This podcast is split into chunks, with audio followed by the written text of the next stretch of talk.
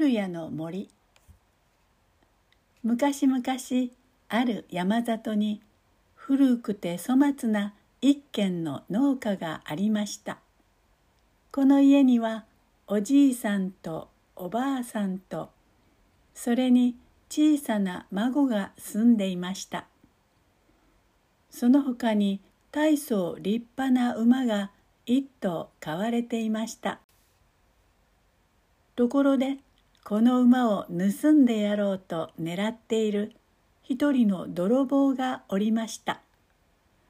この泥棒は自分のことを走るのも速いし隠れ方もうまいしひょっとすると俺は日本一の泥棒かもしれんぞと勝手に考えているのでした。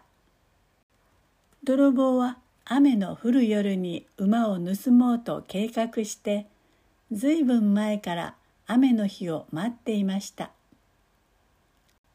ある日のこと雨が激しく降り出しました。こりゃいい具合じゃ。今夜はきっとあの馬を盗み出してやるぞ。泥棒は雨の中をこっそり出かけました。そして農家に近づくと物陰に隠れて様子をじーっと伺いました。やがて馬屋に忍び込むと天井裏に隠れて夜を待ちました。ところがその夜泥棒のほかにも馬を狙っている者がいたのです。それは口が大きく裂けた恐ろしい狼だったのです。この狼もずっと前から馬を食べてやろうとチャンスの来るのを待っていたのでした。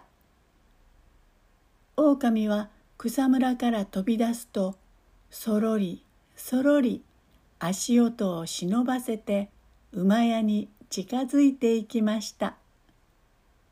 そして馬屋に忍び込むとやはり夜になるのを待つことにしました。こうして同じ馬屋の中で泥棒と狼が一緒に夜になるのを待っていたのです。さて日が暮れて夜もだんだん更けてきました。おばあさんはいつものようにお話を聞かせながら孫を寝かしつけようとしました。でもどうしたことかなかなか眠りません。ねえばあちゃんこの世で一番怖いものって何？と孫が聞きました。そうだね人間の中では泥棒じゃろうかねこれを聞いた泥棒は大喜び。ふふふ、俺様がこの世で一番怖いのだとよ。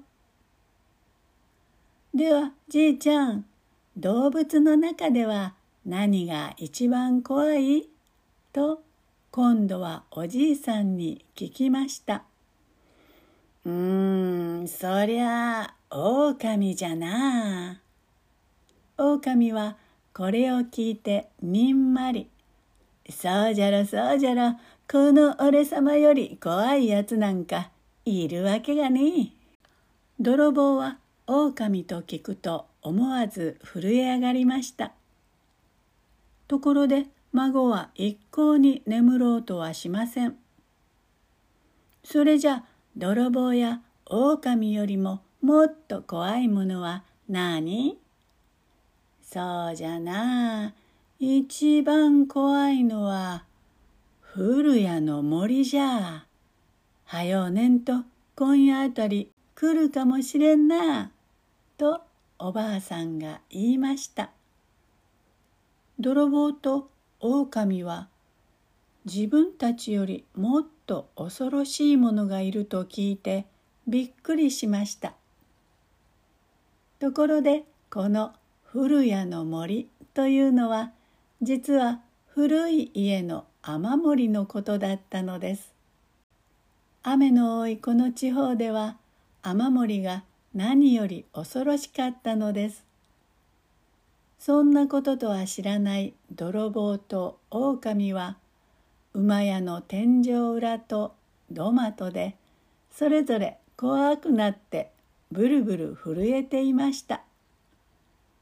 やがて雨がだんだん激しくなってきました。そしてとうとうこの古い農家では雨漏りがしてきました。大変じゃあ古谷の森がやってきたぞとおじいさんが大声で叫びました。まあそりゃ大変。おばあさんも大慌て。孫は怖がって布団の中に潜り込んでしまいました。屋根裏からポタポタと雫が落ちてきます。古谷の森じゃあ大変じゃあとおじいさんとおばあさんは騒ぎ立てました。泥棒はびっくり仰天。古谷の森が来たとこの俺や怖い狼よりも恐ろしいって一体どんなやつなんじゃろうか。いやこうしちゃおられんぞと捕まって殺されてしまうかもしれん。泥棒は慌てて天井裏から降りようとしました。その途端足を踏み外してドッスン。ところが落ちたところが狼の背中だったのです。ギャー!うわー!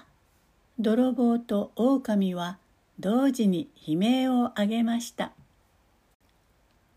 どちらも相手を古谷の森だと思ったのです。狼は背中に泥棒を乗せたまま馬屋を飛び出して真っ暗な雨の中を走りました。泥棒は必死になって狼の背中にしがみついていました狼は背中に乗っているのは古谷の森だと思っています。泥棒もまた古谷の森の背中に乗っているものと思い込んでいます。狼は何とかして古谷の森を振り落とそうとしました。けれども泥棒は振り落とされたら殺されると思って古谷の森の首ったまにしがみつきます。そしてどちらも「た、た、助けてくれ!」と叫び続けていました。そのうち雨が上がって空に月が昇りました。でも狼はなおも野山を越えて走り続けました。やがて東の空が白んで夜が明け始めてきました背中の泥棒は気が気ではありません。夜が明けたらこいつに食われてしまうぞ。早く逃げ出さにゃ。辺りをうかがっていると行く手に大きな木の枝がありました。泥棒はその枝に飛びつきました。狼の方は古谷の森を振り落としたと思って喜んで走り去りました。やれやれどうやらこれで助かったわい。と泥棒はほっとして木に登りました。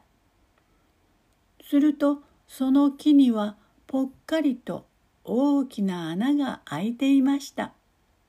おおこれはちょうどいい隠れ場所じゃ。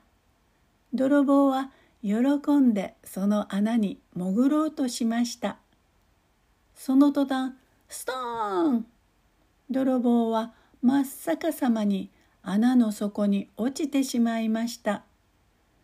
それは深い深い穴だったのです。さて一方狼の方は命からがら山へ逃げ帰ると恐ろしい古谷の森に出会ったことを仲間の動物たちに話しましたでも古谷の森なんて誰も知りませんでした俺は首ったまつかまれて殺されそうになったんだよ。とにかく古谷の森はこの世で一番強いやつなんだ。と狼は自分が出会った古谷の森の恐ろしさを動物たちに詳しく話してやりました。それでも誰も信用しようとしませんでした。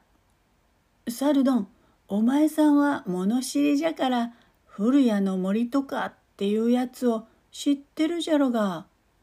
と熊が言いました。すると猿は、うん、そうじゃ。あいつは途方もなく恐ろしいやつなんじゃよ。早く何とかしなければな。ともっともらしく答えました。物知りと言われたので猿はつい嘘をついてしまったのです。猿は知ったかぶりをしてなおも続けました。あんなやつにこの辺をうろうろされたんじゃ我々は安心して眠ることもできん。さあみんなで古谷の森を退治しに行こう。そこで動物たちは狼に案内させて古谷の森がいなくなったところへ出かけることにしました。猿をはじめ熊、タヌキ、イノシシ、キツネなど。確かこの辺だったな。古谷の森がいなくなったのは。狼は震えながら言いましたうーんするとあの木の穴がどうも怪しいぞと言って猿は穴の開いている大木を見上げました。すると熊が言いましたどうじゃなサルドン自慢のその長い尻尾で穴の中を探ってみては。え、お、俺の尻尾でか？猿は気味悪がりましたが、それでもおっかなびっくり、尻尾を木の穴に垂らしました。一方、穴の底にいた泥棒はびっくり。おや、なんだこりゃ。そしててっきり木のつるだと思ったのです。そこでこれにつかまって上に登ろうとしました。上にいた猿は肝を潰しました。ぎゃー古谷の森だ尻尾を引っ張られた猿はもう必死で木にしがみつきました。下からは泥棒がぐいぐいと登ってきます。あ、尻尾が切れる。猿が叫んだと同時にプツンと尻尾が切れてしまいました。その途端泥棒は穴の中へ。猿は木の下へ。どっしーんこの様子を見ていた動物たちはびっくりして山の中へ逃げ帰ってしまいました。ま、待ってくれおーいみんな待ってくれ猿は慌ててみんなの後を追いかけました。その猿の顔は地面ですりむいて真っ赤で、おまけに尻尾はちぎれていました。それ以来猿の顔は真っ赤で、尻尾は短くなったということです。